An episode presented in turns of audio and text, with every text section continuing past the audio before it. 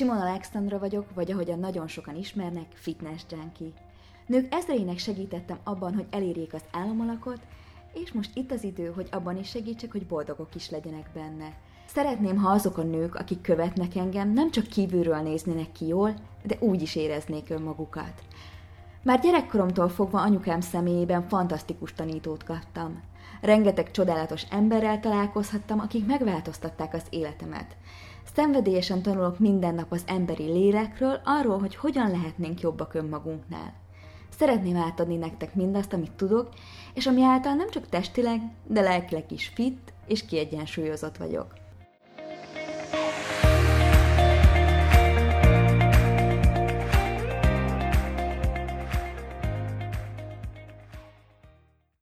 Emlékszem, hogy megint részegen jött haza. Kint vitatkoztak az előszobában. Hallottam, hogy elkezdi ütni. És egyszer csak anya elkezdett sikítani, hogy hozd a gásprét. Pontosan tudtam, hogy hol van. Oda szaladtam, de valahogyan levertem, és beesett a kanapé alá.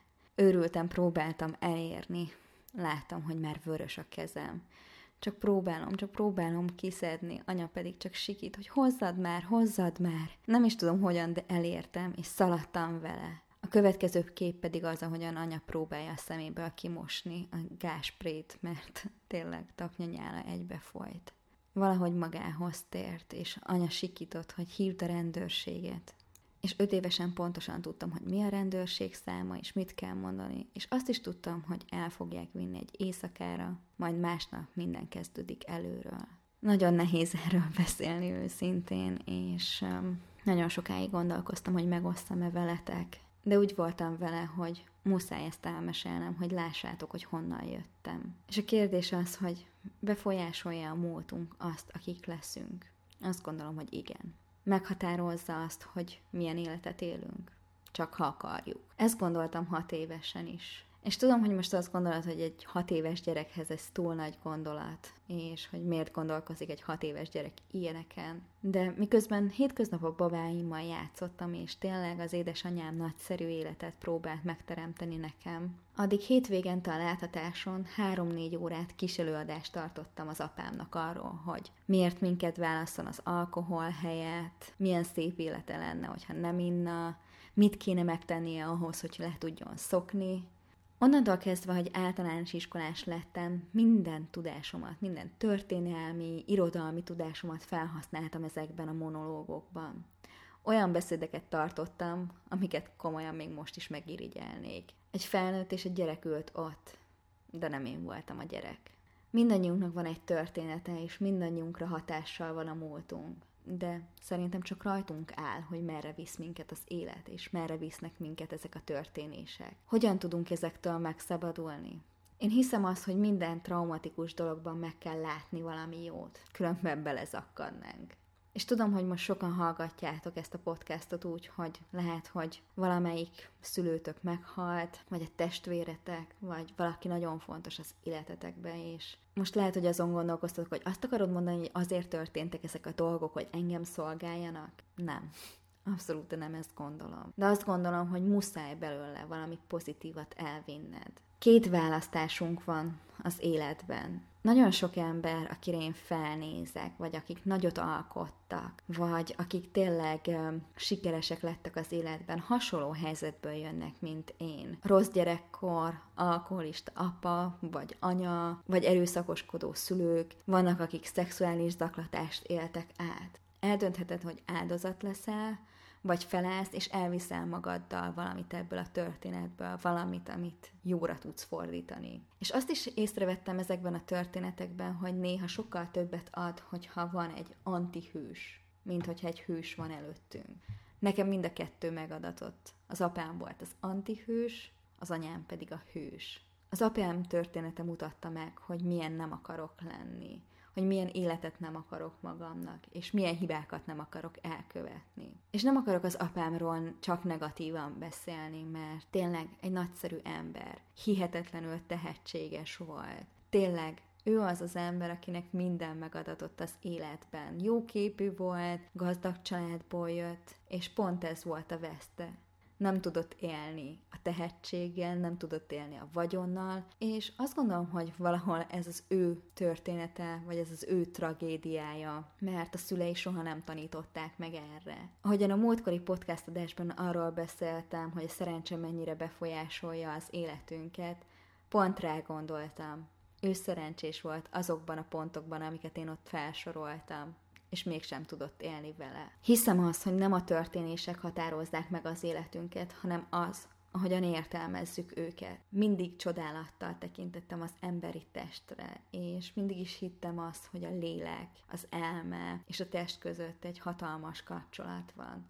Az értelmezéseink létrehoznak egy érzést, és ezek az érzések képesek megváltoztatni a vírünk összetételét, az agyunknak a működését, és éppen ezért nagyon fontos az, hogy jól értelmezd azt, ami történik. Hogy találj egy olyan értelmezést, ami téged szolgál. Mindennyiunknak van egy csomagja, kinek nagyobb, kinek kisebb. Én remélem, hogy nem sok embernek vannak hasonló traumái az életben, mint amiket felsoroltam. De az, ahogyan felnevelnek minket, igenis meghatározza az, hogy milyen csomagot viszünk magunkkal. Van olyan ismerősöm, aki nagyon zárkózott, introvertált ember, nagyon nehezen teremt kapcsolatot másokkal, ez a magánéletére, a munkára is rányomja a bélyegét. Ő volt az, akinek a szülei például folyamatosan azt mondták, hogy legyél csendbe, húzódj meg, ne akart nagy lenni, ne hangoskodj, ne akarja társaság középpontja lenni, és ő ezt hozta magával.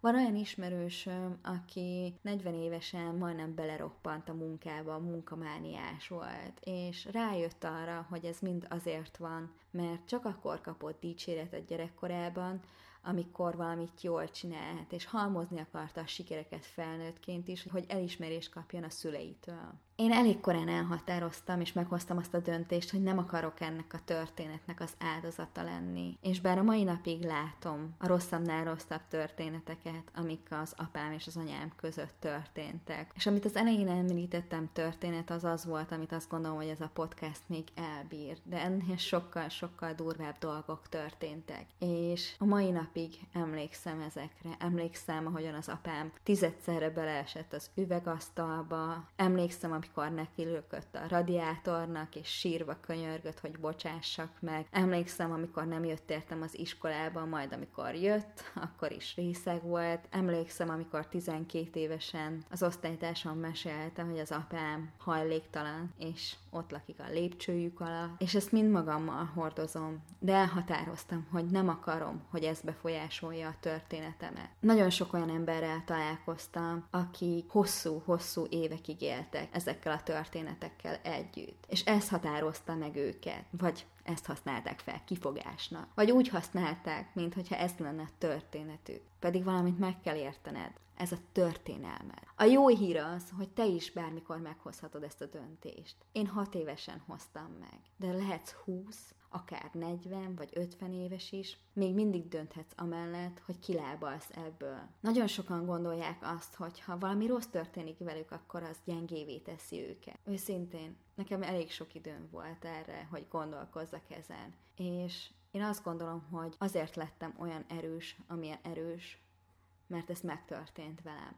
Mert nincsen bennem sérelem, nincsen bennem fájdalom, mert csak hála van azért, hogy ezt átéltem. Vannak sebb helyek, vannak sérülések, persze, ezeket hallod most. De sokkal erősebb vagyok, mint hogy ezek nem történtek volna meg velem. Én így próbálok gondolkodni erről. És hogy lehet ezeken túllépni? Mi volt az én stratégiám? Egyrészt az, hogy mertem róla beszélni. Lehet, hogy most nektek ez az első, de szerencsére mellettem ott volt az édesanyám, és folyamatosan tudtam vele erről beszélni. Ő ugyanúgy átélte ezt, és mi mindig nyíltan felvállaltuk a történetünket.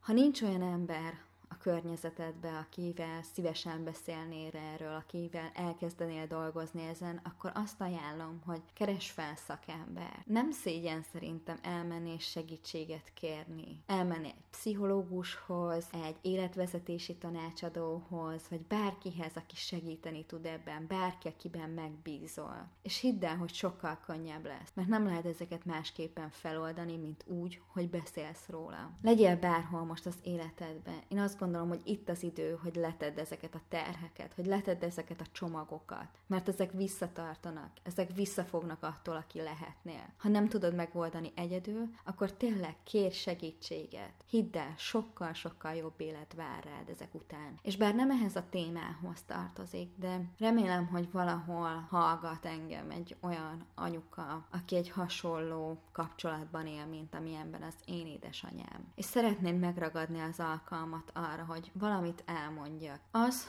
hogy az édesanyám meglépte azt, hogy elvált az édesapámtól, amikor hat éves voltam, az életem legjobb dolga volt. Fel tudtam volna állni ebből az egészből akkor, hogyha 10-15 évig még így élünk? Azt gondolom, hogy igen. Azt gondolom, hogy ezzel a mentalitással és azokkal, amiket elmondtam neked, azokkal fel tudtam volna állni. De biztos, hogy sokkal több időbe, sokkal több energiába telt volna, és sokkal több sebb helyen lennék most idézőjelben gazdagabb. De én azt gondolom, hogy egy gyereknek se kell ezt átélnie. És tudom, hogy rémít a gondolat, hogy egyedülálló anya legyél, és tudom, hogy rémít az, hogy hogyan fogod majd eltartani a családod, a gyermekeid, és hogy milyen jövő vár rájuk. De én azt gondolom, hogy annál jobb tanítást nem adhatnál át nekik, mint hogy ezt senkinek nem kell elviselnie. És nagyon sokan azzal takaróznak idézőjelben, mert nem akarok senkit se vádolni, és nem akarok senkit se elítélni. De nagyon sokan azt mondják, hogy azért nem válnak el, vagy azért nem lépnek ki egy ilyen kapcsolatból, mert a gyereknek jobb lesz. Lara most 8 hónapos, és nem is az édesapjával, csak hogyha üzlettel kapcsolatban egy kicsit is felemeljük a hangunkat, már érzékeli. A gyerekek nem buták a gyerekek nagyon is érzékenyek az ilyen dolgokra. Pontosan látják azt,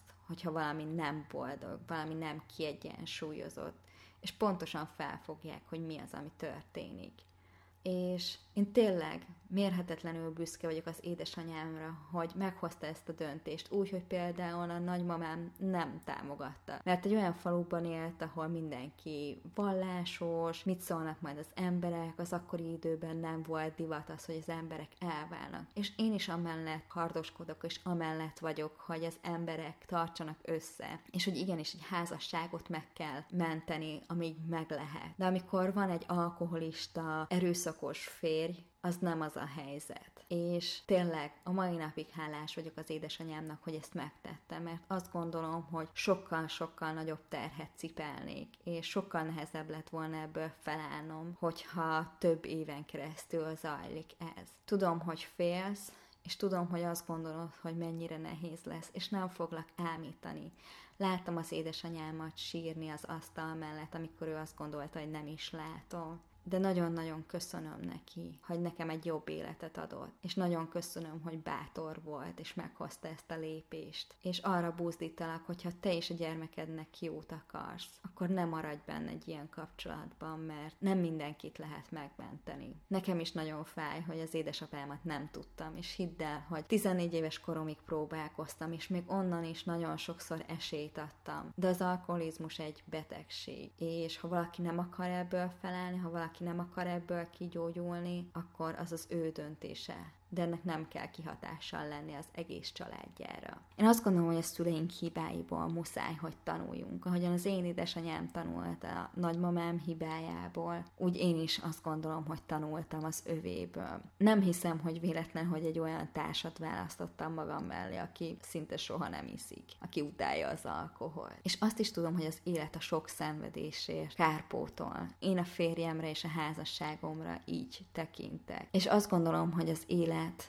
vagy az Isten kárpótol minket a szenvedéseinkért. Igen, hívő vagyok. És én azt gondolom, hogy egy nehéz gyerekkorom miatt adta nekem a világon a legjobb férjet az Isten. Ez egy kicsit másfajta podcast adás volt, de szerettem volna egy kicsit megnyílni előttetek, szerettem volna valamit átadni az életemből, ami azt gondolom, hogy nagyban meghatározza azt, aki vagyok most, hogy milyen személyiség lettem, és remélem, hogy látjátok az én példámból, hogy attól, mert nehéz volt a gyerekkorotok, nehéz volt az életetek, nem kell a jövőtöknek is annak lennie. És tényleg, kérlek, ne felejtsétek el, hogy a múltban történt dolgok nem a történetetek, hanem a történelmetek. A történeteteket most írjátok.